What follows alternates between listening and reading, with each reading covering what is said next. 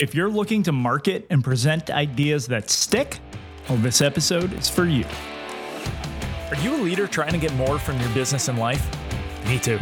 So join me as I document the conversations, stories, and advice to help you achieve what matters in your life. Welcome to Unbound with me, Chris Dubois. James Bond is an award winning behavioral management specialist and author of the best selling book, Brain Glue, which reveals breakthrough right brain persuasion techniques for making ideas stick. With over 35 years of marketing experience advising major brands, he uncovered the concept of brain glue that taps into emotions for next level sales impact. James, welcome to Unbound. Hi, Chris. Thanks for having me. Should be fun. Yeah, uh, it's going to be very fun. Uh, and we're going to kick it off with your origin story. Oh. Well, I was born. Should I start there? Maybe not. Sure. Okay, I'll make it easier. It's going to be a long story. Um, I'm originally from Montreal. I live in Southern California. We've lived here for about 36 years. Our middle daughter, we gave her the initials LA. So as soon as she was born, we moved here and we know, hey, how old's Lauren? Okay, I know how long I've been here. Okay.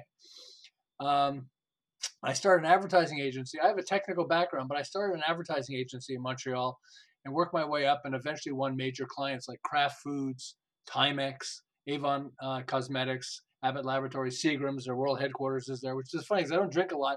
I won Seagram's. You know, it's like they would always we have all these photographs of groups of all the all the booze and everything, like like 50 bottles. And they say, okay, you can have them, and I'm like, okay, you know, give them for presents, you know. But um, I had the opportunity to win the anti-drug campaign in America uh, because of the connections I had, because of all the work that we'd done. And I had powerful, logical reasons why you should not do drugs. And then I lost the ad, I lost the campaign. And how did I lose? I deserved to lose when I saw the ad. And it was a guy holding an egg saying, This is your brain, and cracking a shell and dropping the egg into a sizzling frying pan with exaggerated sizzling sounds. This is your brain on drugs. Any questions? When I saw that, it terrified me. it's like, you know, this is emotional selling, not logic. You know, there's no logic in it. I guess your brain gets fried like an egg, you know. But I realized I don't know how to do emotional selling. And they don't teach it in school, and you know, there aren't books on it or anything like that. And so I started thinking, I love three by five cards. So I wrote your brain on drugs on a three by five card so I'd remember that ad. And I decided to create a passion box where right next to my computer I put a box. And every time I saw something that was emotional selling, eventually, or heard things too, you know, like heard quotes that were really powerful emotionally, instead of trying to overanalyze it, I put it in the box in the hopes that eventually I'd have enough examples that I could figure out how to do emotional selling. So fast forward about 10 years, we moved to California, to Southern California, and I met John Gray. And John Gray was telling me, sorry, John Gray was telling me, you're not the only one that's coughing. He said you were sick today this week, so I might know. I'm okay. But John Gray was telling me how he was frustrated because he wrote a book and it was absolutely phenomenal called uh, Men, Women, and Relationships. And people who read it loved the book, but almost nobody was buying it. He ultimately sold about 20,000 copies. But then he got this idea of changing the title to Men Are From Mars, Women Are From Venus. And then tweaking the content just a little so it was consistent with the title. So you refer to it throughout the book, but it's the same basic book. Guess what happened? Almost overnight, half a million copies got sold, then a million, then two million. I have a mistake in my book. I say he sold 10 million copies. Well, I know Steve Harrison, who helped him with marketing, he said, No, you're wrong. I said, No, did I mess up? I did my research. He said, No, no, we're over 50 million copies sold now. He went from 20,000 to 50 million copies sold, all because he changed the title. I thought my brain was going to explode. And so I, I, am writing, uh, you know, men are from Mars on a three by five card, and I suddenly realized it's a metaphor. You know, men aren't really from a different planet. I mean, at least some people think we are, but I mean, that's a whole other story. But no, but so it's like, wow, is this metaphor? Is metaphors the secret to emotional selling? So when I got home, I dumped the passion box on my bed and I started realizing, you know, I started putting things in groups and I realized there are four uh, uh, metaphors as one of 14 brain triggers at the heart of emotional selling. And I started realizing when you apply a brain trigger to what you say or what you post, it radically simplifies, in most cases, it radically simplifies your ability to get people to say yes to your ideas and to buy your products. I get people telling me now, you know, I've got Jack Canfield said it, you know, who wrote Chicken Soup for the Soul. He sold 500 million Chicken Soup for the Soul books and plus 60 others that are bestsellers. But he was telling me, he said, I believe this is the most powerful persuasion book I've ever read and marketing, but persuasion, because persuasion is at the essence of marketing. You know, persuasion is, you know, you get an idea and you see, and you go like, wow, this is really great, or you get a product that's really great. Well, we have to persuade people to accept it that it's a really great product. And I discovered there are 14 brain triggers as I went through this. So, so um, I started applying this. I'll, let me tell you how someone I applied it to early on first, and then I'll give you a whole bunch of examples because it's persuasion. It's not just selling, but selling is a big part of it. Hey, mm-hmm. let's make a lot of money. I, I you want to go from twenty thousand to fifty million products sold? Hey, I do. Okay. Yeah. So, um, so um, once I discovered and I uncovered how brain glue works, I didn't call it brain glue yet. Okay, but I discovered how it works. I had uh, this uh, this company with three uh, construction company with three um, uh, three partners, and in, they've been in business for ten years, and they reached two million in sales. That's not bad. Two million in sales, okay? Mm-hmm. I took them to ten million, from two to ten million in one year, and they reached thirty-two million two years later. So how did I do it? Applied brain glue is how I did it. What I did was um, I pulled out a whiteboard and I said, let's create a shopping list of all the different types of clients you've worked with over the past 10 years. You know, it took a while, almost an hour of, you know, they were coming up with different ideas. They went through some of their invoices and stuff. And we got this shopping list of all these different types of clients. Then I said, let's play a game. Let's get you focusing on just one type of client and not the others. And I said, so if you were going to focus on just one, who would you focus on? They said, well, we don't want to say no to clients. I said, okay, but we're playing a game. Let's go through this, okay? So it took them a while, and they finally said, you know, fire restoration for insurance companies. I have no idea what that was or didn't know back then. I didn't know in construction. But they said that we've had just a couple of clients gave us, you know, just a few little projects, not a lot. But it's an insurance company that has a client that has a fire. Their house burns down or whatever it is, or the house just has a fire. And they said, and I said, so what do you guys do? He said, well, the first thing we do is we go in and we check the frame. If the frame is damaged, we're going to tear down the whole building. Okay. If, but if it's not, then we'll at least, you know, we'll fix it up and make sure it's not going to catch fire again and, you know, make it nice for the client. So I said, okay, so the, the first word that the, your clients are thinking of or your prospects, the insurance companies, uh, is fire, the word fire. So let's create something with the word fire in it. I get it. Why don't we call you guys the fire extinguisher? for insurance companies. And we'll get the website firex.com. And so I went with them for the, for, to the first two clients that they went that they were prospects that they were prospecting to, and I said, "Well, yeah, just think of us as your fire extinguisher. Every time you have a client with a fire, call us. We'll put out we'll put out the fire from a insurance standpoint, okay?" And the clients would laugh. Laughers are buyers, as you know in the book.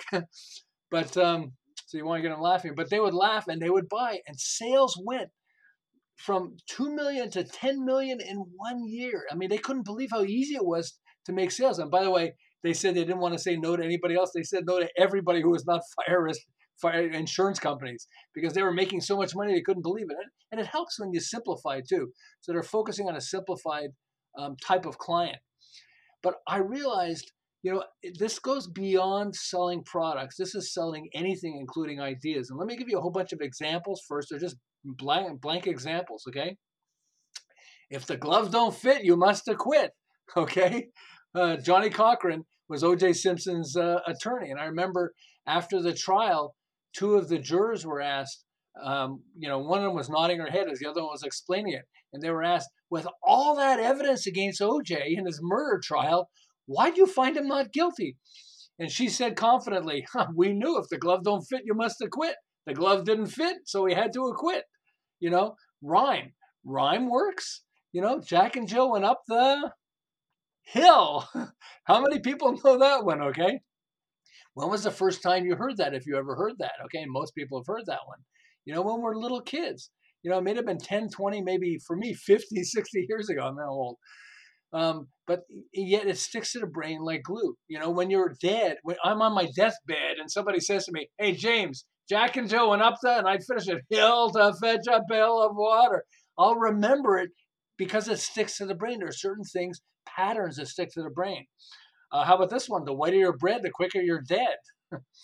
That's uh, um, Wonder Bread invented sliced bread, you know, so and they bleached the bread so it was all white and everything else, but they invented sliced bread. When people say, wow, that's the greatest thing since sliced bread, they're actually referring to Wonder Bread.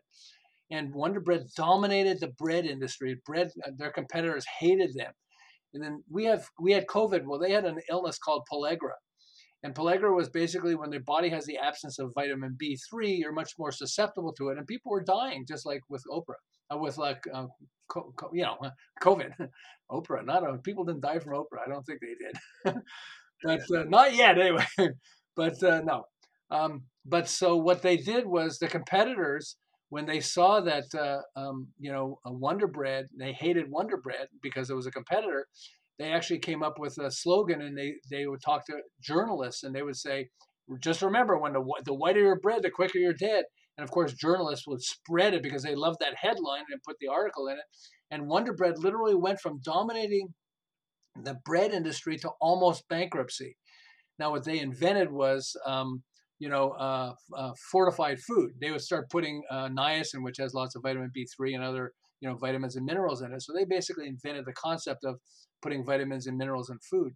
But they literally, if they didn't do that, they would have gone bankrupt just because of the phrase, the whiter your bread, the quicker you're dead. How about ask not what your country can do for you, ask what you can do for your country. That's something that's called chiasmus. Came from President John F. Kennedy, and it's a flip.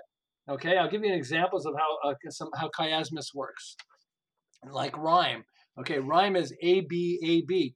Chiasmus is A B B A. It's a flip. Okay, and so um, winners never quit and quitters never win. Okay? When the going gets tough, the tough get going. Okay? All for one and one for all. Okay?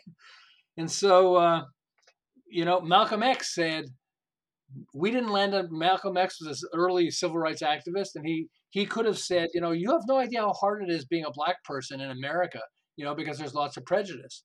But instead, he would say lines like this: um, mankind, you know, we didn't land on Plymouth Rock; the rock landed on us.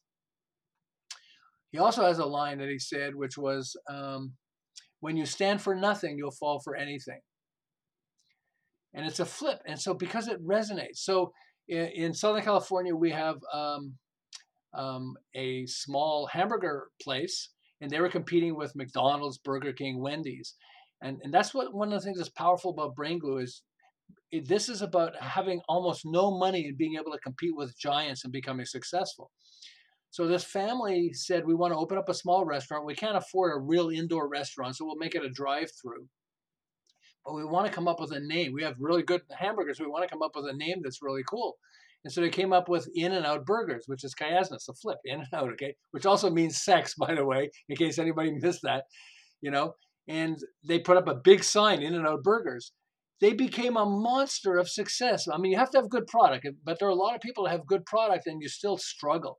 But they don't struggle. They couldn't believe how many people, you know, people are, we were driving by it uh, in and out uh, just down the street from us.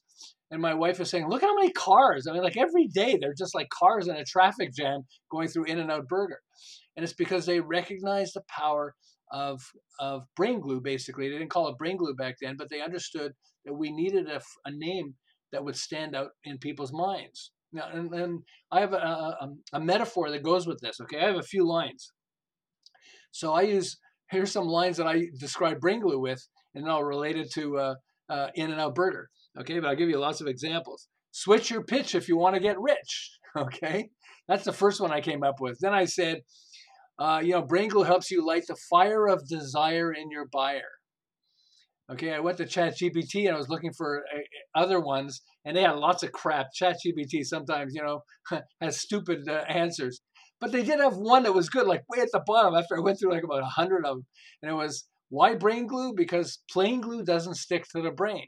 I thought, okay, I can relate to that.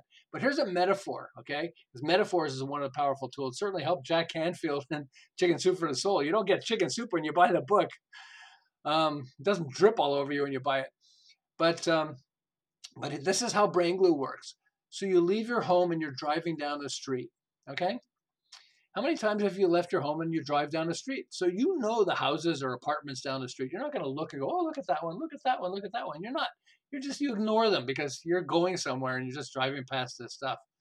But one day, you get out in your car and you start driving past your street, and two houses down, you see flames coming out of your neighbor's window. You're going to go, huh? His house, does he know it? Is our house going to burn down? If there's a trigger that goes off. And that's what we need to do because with our advertising and with our products, people see it, see it, see it, see it, see it. And it doesn't stand out. I mean, because we're so used to being bombarded with not with information and products and advertising that we don't stand out from the crowd. And what we need to do is we need to have flames coming out of our product. I mean, not really flames. You don't want to burn your. I mean, depending on what you sell, maybe sometimes, but no. But you want to, you know, you you want to have them, you know, looking at product, product, flipping through pages or seeing through, uh, you know, uh, posts on Facebook or wherever else it is, and then you want them to go like, "What? I, like there's flames coming out of it." I'll give you an example with uh, this woman. Uh, she's a stay-at-home mom. You know, how many people do social media advertising? Okay, to try to get lots of people buying your product or checking it out. Well, she has five million fans, and guess how much money she spent? Zero. So how did she get it? She she's a stay-at-home mom, and she said, "I want to create a Facebook page, and it'll be kind of fun." And so, what? Let me see, mommy. I'm a mommy, so mommy needs uh, time to herself. Mommy needs a rest. Oh, I know what mommy needs. Mommy needs vodka. so she created a page that says "Mommy needs vodka." Now I became a fan. How did I become a fan? Because flames were coming out of my Facebook page. Okay, so you know somebody I know because she had five million fans, she has more. Uh, must have been one of my friends, and I saw, and they shared a post, and so I'm looking at my site and I, I see this post. And, oh, it's pretty cool. It's by Mommy and Needs Vodka Flames. Okay, my, oh, that's my Mommy and Needs Vodka. What did I do? I clicked on her link to go to Mommy and Needs Vodka to see what that's all about, and then I saw she's got a really good post, and I said, oh yeah, and I I said I'm going to become a fan. And so what happens with most of us is you know we have you know you might have really great content or great product but you're struggling. She wasn't struggling. She had a name mommy needs vodka and suddenly people are coming to her you know her, her page on an ongoing basis. And that's what we want is we want flames coming out of our messaging. We want flames coming out of uh, you know our advertising. I mean uh, warren buffett okay a lot of there are a lot of very wealthy people okay? Um, but journalists love Warren Buffett. I did too. I work with Warren Buffett's team. They brought me in because I'm one of behavior, America's, uh, uh, you know, uh, a behavioral management specialist, one of America's top behavioral management specialists. Uh, but Warren Buffett has this great line: "Only when the tide goes out do you realize who's been swimming naked." I love that line. You know what he's basically saying is only when times get tough do you realize somebody who's really good at what they do. Okay. But if you say that, people go, yeah, okay. But if you say only when the tide goes out do you realize who's been swimming naked? wow, it sticks to the brain. And so here, here's how would you like to invent a product and somebody you hate steals the idea from you and they make so much money from it that you have to stop trying to even sell it because you can't make a dime from it, but they're making a gazillion dollars. Would that be fun? I don't think so, right? And yet that's what happened. Posts and post cereals and Kellogg's, okay? So the head of Post cereals, because they're competing with Kellogg's, um, they actually stole the idea of cornflakes. There's a whole story about how they started, but anyway, but they kind of didn't like each other. I mean, Post would so the head of Post cereals came up with this idea, and they said, "What a great idea! We'll create this little cake. We'll put like jelly inside it, like it'll have strawberries, blueberries, raspberries inside it, and we'll put it in a toaster, and then it'll come up nice and warm. You have a little nice warm cake. And why don't we call it Country Squares?" So three months, they were so proud of this thing that three months before they launched it, they bragged about it to the media. We got this new product coming out called Country Squares, and blah blah blah. So the head of Kellogg's looked at it and went, oh, "What an amazing idea!" So he got all his guys internally to come up with how do we make that? We got to make that same thing before they launch theirs. We got to launch it, but we need a good name. And so back then, Andy Warhol was really famous and he's a, a, pop artist, okay? And so the word pop art was really famous for everybody, which is a brain glue tool called anchoring. You want to pick something that's already in the brain, okay? And then use that or adapt it slightly. So he came up with the idea of like pop art Well, it pops out of the toaster, which is really good. I think that's how he was thinking of it first. He was going, it pops out of the toaster, so we need a name that has pop. Oh, there's pop art, pop artist. Why don't we call it Pop Tarts? This is how successful Pop Tarts became compared to Post Country Squares. Okay, poor Post. They sold. They he launched it a week before Country Squares got launched, of course. Okay, and they sold out like within a week. They couldn't believe in a few days, like everybody was buying it. They couldn't. More people were buying it than they ever thought possible. And so what they did was they had to run it. They ran ads in major newspapers apologizing and saying, "We are so sorry we ran out of Pop Tarts, but hold on for just a few days, and Pop Tarts will be available in your store again." Nobody bought Country Squares. They waited for Pop Tarts to become available, even though Country Squares invented it. Within a year, they tried, kept trying to sell it. They eventually dropped the product, even that they invented. Okay, all because they didn't have a good enough name. You know, we want to remember that. You know, you want to have a name that's really good, and people remember it, and it sticks to the brain. So they have this mom, this Utah mom, and her son um, and she invented this product while on the toilet, which I guess a lot of us can invent products while we're on the toilet. But this was legit, you know, it's where we're there. What else are we doing? But um, she decided, uh, she, you know, she realized while she's sitting on the toilet, and this is a funny story, I guess. She decides that she realizes that you know, uh, physiologically, it's better if you can raise your feet about six inches while you're sitting on the toilet. It's better for your body and the shape of your body. And so she came up with this idea. She said, let's launch a product. I guess started watching Shark Tank and stuff and said, well, we can be entrepreneurs too, even though they have never had any experience in business. Let me end the story and I'll come back to it, okay? This is a mom and her son with no business experience who generated over a hundred million dollars of sales within in less than two years, and they had no business experience. Okay, and all the rest of us are like, "Oh, we're experts." Yeah, you got a hundred million dollars in less than two years? Uh, maybe not. And how did they do it? So she has this idea for this toilet stool where you raise your feet, you know, just a little bit while you're on the toilet. You know, it's not a great. I mean, it's a great product because conceptually it's great, but it's a toilet stool. You could. My wife uses a takes a trash can and puts her feet up on it. You know, but they sold over a hundred million dollars because of the name they came up with. Okay, and what was the name? Well, first they thought let's call it the toilet stool, but I don't know. My wife says she should have called it the stool stool, but I don't think that works. Okay. But uh, toilet stool doesn't sound like a really good name. I don't think people would really be excited about that product. Um, but let's see, what's another word for toilet? Oh, potty. I'm sitting on the potty. Okay. I'm kind of squatting while I'm sitting on the potty. Squatty potty. Let me call it the squatty potty. The name squatty potty sticks to people's brains. They explain what it is, and it's a squatty potty. While you're on the toilet, you get to use the squatty potty. Sales exploded. She, they made it to Shark Tank, and all the I think all the investors wanted to invest in it because they got this is really powerful. We definitely want to do this. And so, you know, it helps you understand that like here's people are struggling or somebody can steal your idea and if they have a better name for it, people start buying it. And it just becomes it's it's mind-blowing. It's it's mind-blowing for so many people because it's so easy. You know, I mean, you were talking about it's one of the things my wife wants me to remind people, it's easy reading. It's a fast read you don't have to spend like 40 pages reading a uh, you know a chapter that talks about all this stuff and, uh, and it goes on it's got all this bs and everything else no i mean i guess i have a short attention span so i want to i know this is great so i want to give you enough information that you can you know you can hear it understand it and apply it you know because if you don't apply it and you know what good is it you know i mean that's it and it's it's but this is something when people see let me give you an example when people see, learn brain glue, you start seeing it everywhere with things that are blockbusters, where you don't see it before, but you go, oh, you know, we see blockbusters, but we don't realize there's patterns. You know, we think, well, they're just famous. I, I get that. It's really, what a cool name, you know? Chicken Soup for the Soul, what a cool name, okay? Men are from Mars, women are from Venus.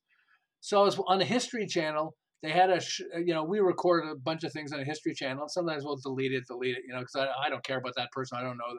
And so Bobby Flay I don't know who Bobby Flay is. I kind of know, but I didn't really know.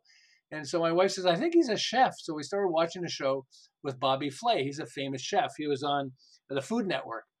And so the first show they did with him was called Boy Meets Grill. now we all know anchoring Boy Meets Girl. We know that one. So Boy Meets Grill. And he's talking about how to grill food. And it's such a great name that I talk to people who and they say, "Oh yeah, yeah, we know that Boy Meets Grill." It really stuck to the brain. Uh, on the show, they also talked about Jamie Oliver, and he was the naked chef.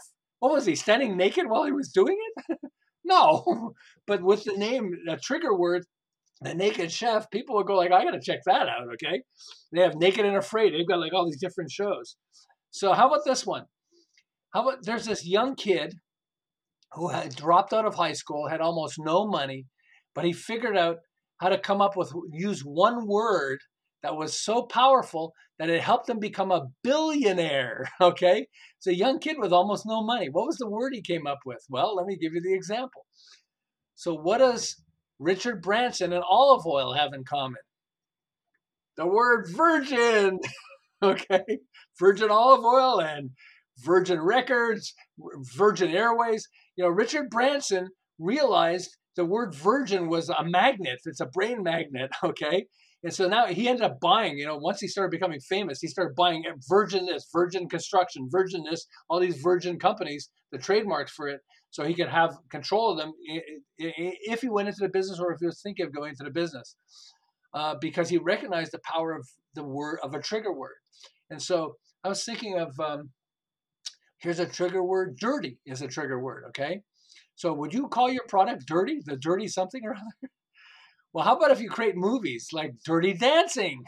It isn't like they're dirty and running naked through the dance through the show or anything, but Dirty Dancing became a hit. How about um, the Clint Eastwood sh- uh, movies, uh, Dirty uh, Harry? Okay, I love Clint Eastwood. Dirty Harry. You know what was he dirty? Was he breaking the law and everything? No, but you kind of got you know how about uh, Dirty Rotten Scoundrels? Um, or I'm old enough to remember uh, the Dirty Dozen. You know, I mean, the, the way the word "dirty" inside it, like, goes, what? The Dirty doesn't? you know, Dirty Harry. But it sticks to the brain. It, it makes you know it's flames coming out of your window. It's flames coming out of your name of your movie. Hey, come see Dirty Harry. Dirty Harry? What the heck's that all about? And it wakes you up. Okay, so I'm trying to get um, major um, um, magazines and newspapers to do reviews of the book, Brain Glue. So this was my dirty week, okay? Because I got dirty and I started recognizing, wow, dirty is a powerful word and all that stuff. So I decided to include dirty in my email that I sent to them. I sent it to about 22 different uh, uh, writers at major magazines. And because of the headline I used, literally within 24 hours, two of them responded immediately and said, okay, yeah, send us a copy of your book. We want to check this out. Okay. So what was the email I sent them? Dirt, this is the dirty week. Okay. For me, that was a dirty week for me. I said, the dirty truth about an article you wrote. And then when I got into the email, you know, that was the headline of the email. And in the email, I said, I use dirty truth because that's a trigger word that gets people's attention. I think you'd really love this. This is in my book, Brain Glue, blah, blah, blah. You know, I didn't want to trick them totally. But all because I used the word dirty in my email, they responded, two of them responded within 24 hours. They said, Yeah, yeah, you got me. Okay, you know. But it's just when we start to understand the power of these, uh, you know, of these uh, tools, these are tools that stick to the brain, you know, wake up the brain. And if you can, if you can't wake up the brain, you're going to struggle. You don't need to struggle when it's so easy to wake up the brain. There's so many ways. There's not an infinite number of ways, so it's not going to overwhelm you. But there are just a few ways that are really powerful that that work. I want to give you just an the essence of it. So brain glue is based on something that's called redintegration, not reintegration, but redintegration, which is the brain's need for completion. You know, it's like uh, I, I went into the living room uh, uh, uh, you know, like about a month ago or so. And my wife was watching this TV show, and I said, "Is this any good?" She said, "Nah, it's stupid." So, so why are you watching it? Well, I want to see how it works out, how it turns out. Okay, it's like our brain needs completion. It's like I'll give you this. Okay, what's the most powerful tool of human interaction interaction that exists? I'm using it now, aren't I? Can you tell what I'm doing? Questions are powerful because I talk to uh, because I do work with the U.S. Small Business Administration. I'll do volunteer work where I'll talk to an audience of 200, 300 people sometimes, and I would say this. I say, so if I ask a question, you're going to answer it, aren't you? And they all shake their heads. I said, if I keep asking it, you're going to keep answering it. And they shake their heads. I said, I can keep going. You want me to keep going? And they all they stopped. I said, you stopped shaking your head, but inside your head, you're still trying to answer it, aren't you? Because it's wired into us. When we understand how it's wired into us, you know, then we want to use powerful tools. So, so redintegration makes our brain love um, um, symmetry. Okay, my wife, if she sees a guy on TV who has like a lazy eye, it drives her nuts because it's not symmetrical. You can cover up half his face and he looks like one person, cover up the other half, he looks like a totally different type of person because he's got like a lazy eye. Okay, so it's symmetry. Well, when we understand that our brain loves symmetry, also understand that our brain loves asymmetry, where something is in, unbalanced. Okay, my, my wife will see people on TV and not notice anything. And say, Look at that guy. She notices one guy who doesn't have symmetry. Okay, so here's uh, I think it's a profound story of Marilyn Monroe. How did Marilyn Monroe become famous? A lot of people don't know this. So first, her name was Norma Jean. I think it's Mortensen or something. And her um, agent said, you know, instead of Norma Jean, Marilyn is a better name. So she said, okay. And her I believe it was her stepfather named Monroe. So she had Marilyn Monroe, which is alliteration. That's another brain glue tool. Marilyn Monroe, Monroe, okay? Now, just for a second, I'll talk about alliteration. I'll go back to Marilyn Monroe's story. So when I realized alliteration is so powerful, I suddenly realized how many blockbuster products use alliteration, which is a repetition of sound. Coca-Cola, Best Buy, PayPal, TikTok, okay? Um, Rocky Road ice cream, okay? I mean, it's when we hear repeating sound, it stays in our brain. So going back to Marilyn Monroe. So she had Marilyn Monroe, which is suddenly using alliteration. She liked the name, probably didn't understand why, but it, the reason is because Marilyn Monroe has a rapid repeating sound. Second thing was she loved Jean Harlow, who was in the early days of the movie industry. And Jean Harlow was like really famous. And Jean Harlow had platinum blonde hair. So Marilyn went to the same hairdresser as Jean, Har- Jean Harlow and got her hair colored the same color. So now she was, you know, Marilyn Monroe with platinum blonde hair. But she has a beauty mark on her cheek, or had a beauty mark on her cheek, and so she'd cover it up with makeup. So one day she's looking at photographs of Jean Harlow and she realizes something really strange. In some photographs, Jean Harlow has a beauty mark on her cheek, and in some photographs, it's on her chin. And then she goes, Wait a second. I bet she doesn't even have a beauty mark. I bet she's just putting a dot on her face to bring attention to herself because it's asymmetry, you know? And so she just, instead of hiding her beauty mark, she decided to make it darker so everybody would see it. So there's um, uh, Cindy Crawford is a good example. And by the way, Marilyn Monroe believes that the, making a beauty mark on her face helped her become such a blockbuster of fame and success. So Cindy Crawford, uh, who's a supermodel, uh, and she's famous for having her beauty marker. She's got a birthmark above, above I think it's her left uh, part of her her uh, um, lips. And she, in her biography, she talks about how she begged her mom when she was a kid to take her to the doctor and get that removed. And she says, I am so glad my mom didn't get it removed because I believe I became a supermodel because of that beauty mark, because I stood out from the crowd. Who'd ever think of that? Okay. What made me start thinking of that and researching it was so David Ogilvy in the early days of the advertising industry, David Ogilvy was a major advertiser. He was just amazing. And he was doing an ad for uh, Hathaway shirts back then. Hathaway was just launching their shirt company. You know, Hathaway became so wealthy that eventually Warren Buffett bought it, uh, and it's that's, why his company's called Berkshire Berkshire Hathaway. But back then, so David Ogilvy is running an ad for uh, Hathaway shirts in magazines. Okay, full page ad. So if you're running an ad for a shirt company, what would you do? You'd have a good-looking guy wearing a shirt with a nice pair of pants and shoes, hopefully, and a nice background. You know, maybe a girl in it, whatever else. That's it. And so you'd look at, you know, shirt ad, shirt ad, shirt ad, and they all look the same. But he came up with a way to get flames coming out of his ad. What did he do? He put an eye patch on the guy, like a pirate, okay? And he called him the man in the Hathaway shirt. Never explained why the guy had a, a, a patch on his uh, eye, by the way. But you're looking through ad, you know, magazine ads and, and articles, and, and uh, here's a guy with a patch on. Oh, what's that all about? The man in Hathaway shirt? Wow. And sales exploded. He stood out from the crowd because he put an eye patch on the guy. You know, so the guy's like this with an eye patch, you know, over his eye. But it's just because he he understood um, he understood the power of asymmetry, which is we need symmetry, but if you can be off in symmetry, you know, it makes you stand out from the crowd too. Does that make sense? Yeah. Man, so, I mean, this uh, essentially turned into a masterclass in how to use brain glue. So Um, well, it's so, but it's so awesome. powerful. If it's so powerful, Yeah. we have world leaders using it. Okay, like uh, Mhm. you know, like uh, President John F. Kennedy used it. You know, ask not what your country can do for you, ask what you can do for your country. You have lawyers using it with if the glove don't fit, you must acquit, and marketers. You know, where we understand the power of our products, and then we want to increase the power of our products because, and to me, you know, and I help lots of people through the small business, the U.S. Small Business Administration, and there are so many people that have great products, but they struggle. You know, and I'll go back to uh, you know country squares versus pop tarts. Is you know I get people changing the name or description of what they sell, and suddenly sales explode. And you know you're doing you're going through the book. I mean, it's it's not that hard. And when you start to do it, you start recognizing, oh, you know. And so people ask me like, how do you apply brain glue? and it applies to logical people. We're logical. You know, most people who have the greatest products or services are logical. You're solving a problem and figuring out how to solve it and everything else. We're logical. But people buy for emotional reasons. So what you want to do is you want to come up with the logical t- names for your product first. You know, Squatty Potty, so toilet stool. Okay, you want to come up with a logical name for your product.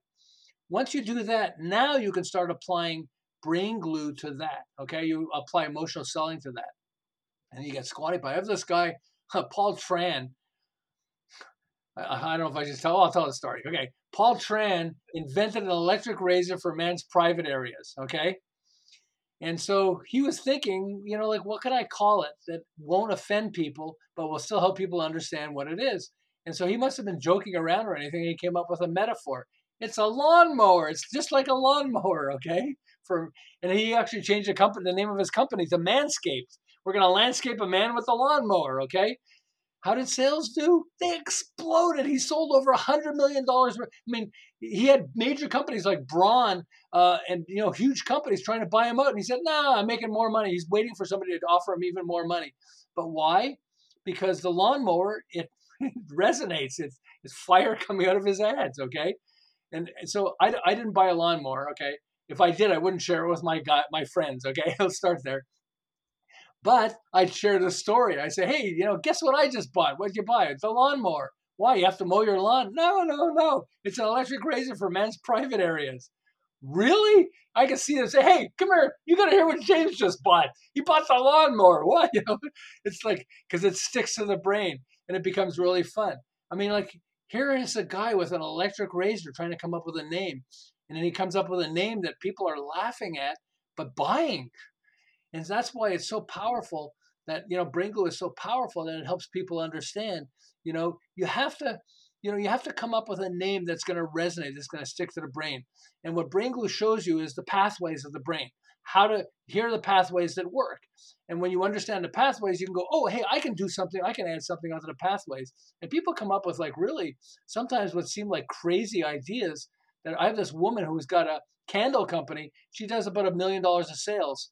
She would do candles for um, Ellen DeGeneres when she had her show and stuff like that. Okay, but she has mostly, um, you know, like no-name products.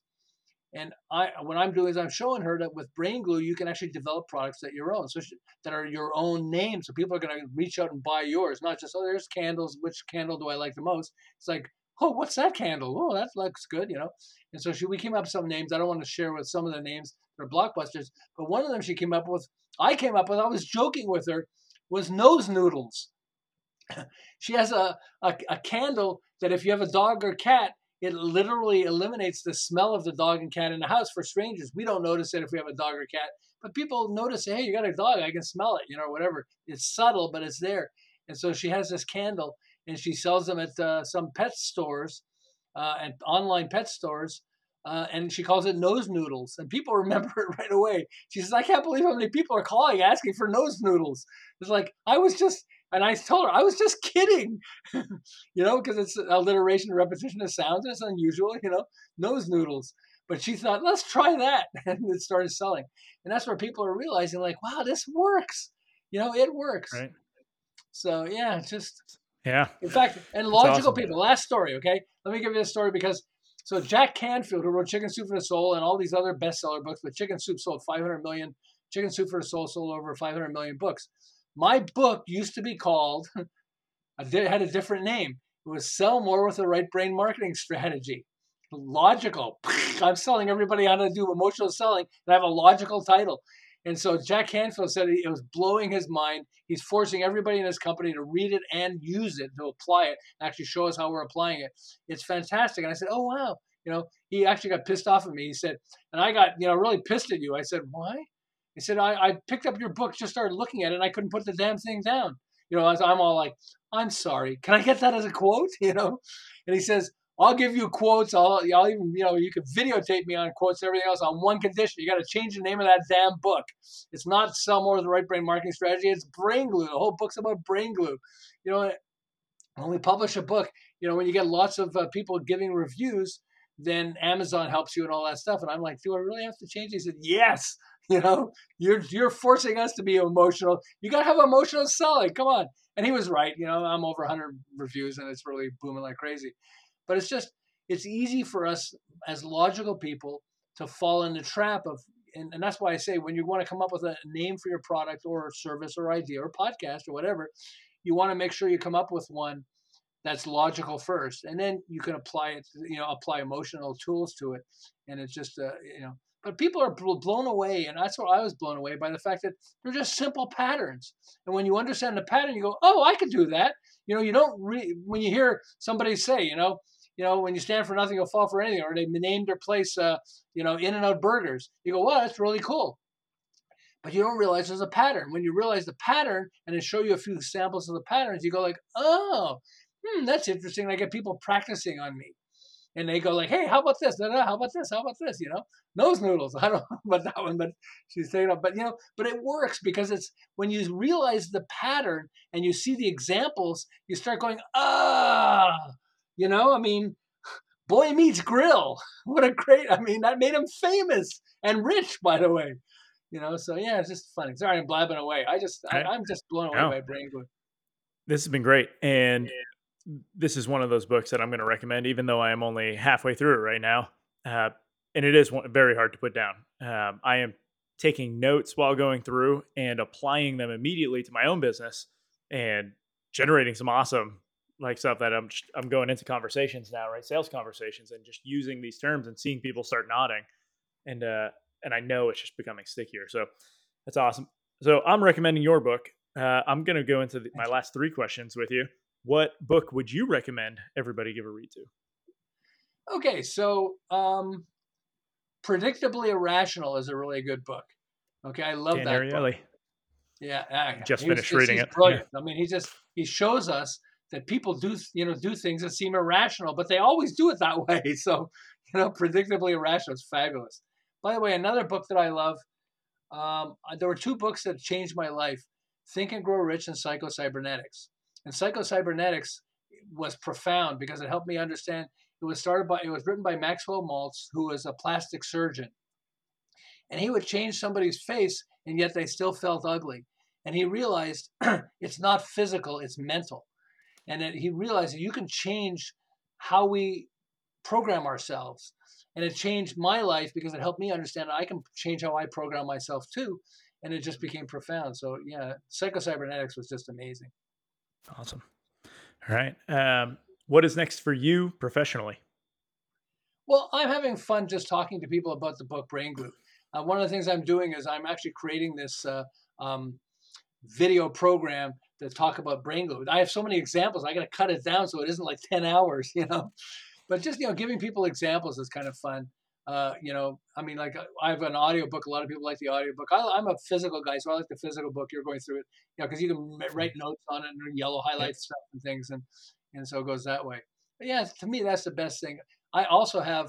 I'm having a lot of fun with this. As Jack Canfield said, if 10, if I don't sell 20 million copies of the book, I'm doing something wrong because it's just it's such a basic thing that if you're in business, if you're mm-hmm. an entrepreneur, or if you're trying to persuade other people, if you're even a leader, you know, uh, you know, you you have to be able to persuade people, and this shows you how to do it in a way that resonates. So I'm having fun with that for now, and having fun awesome. on your podcast. This is like awesome. yeah.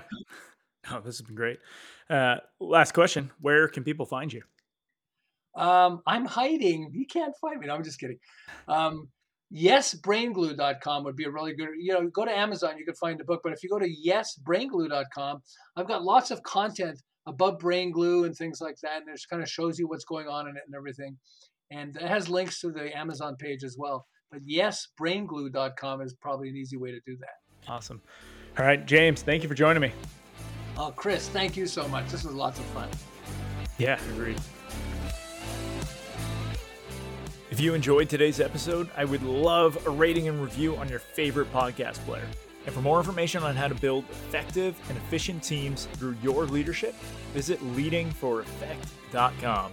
As always, deserve it.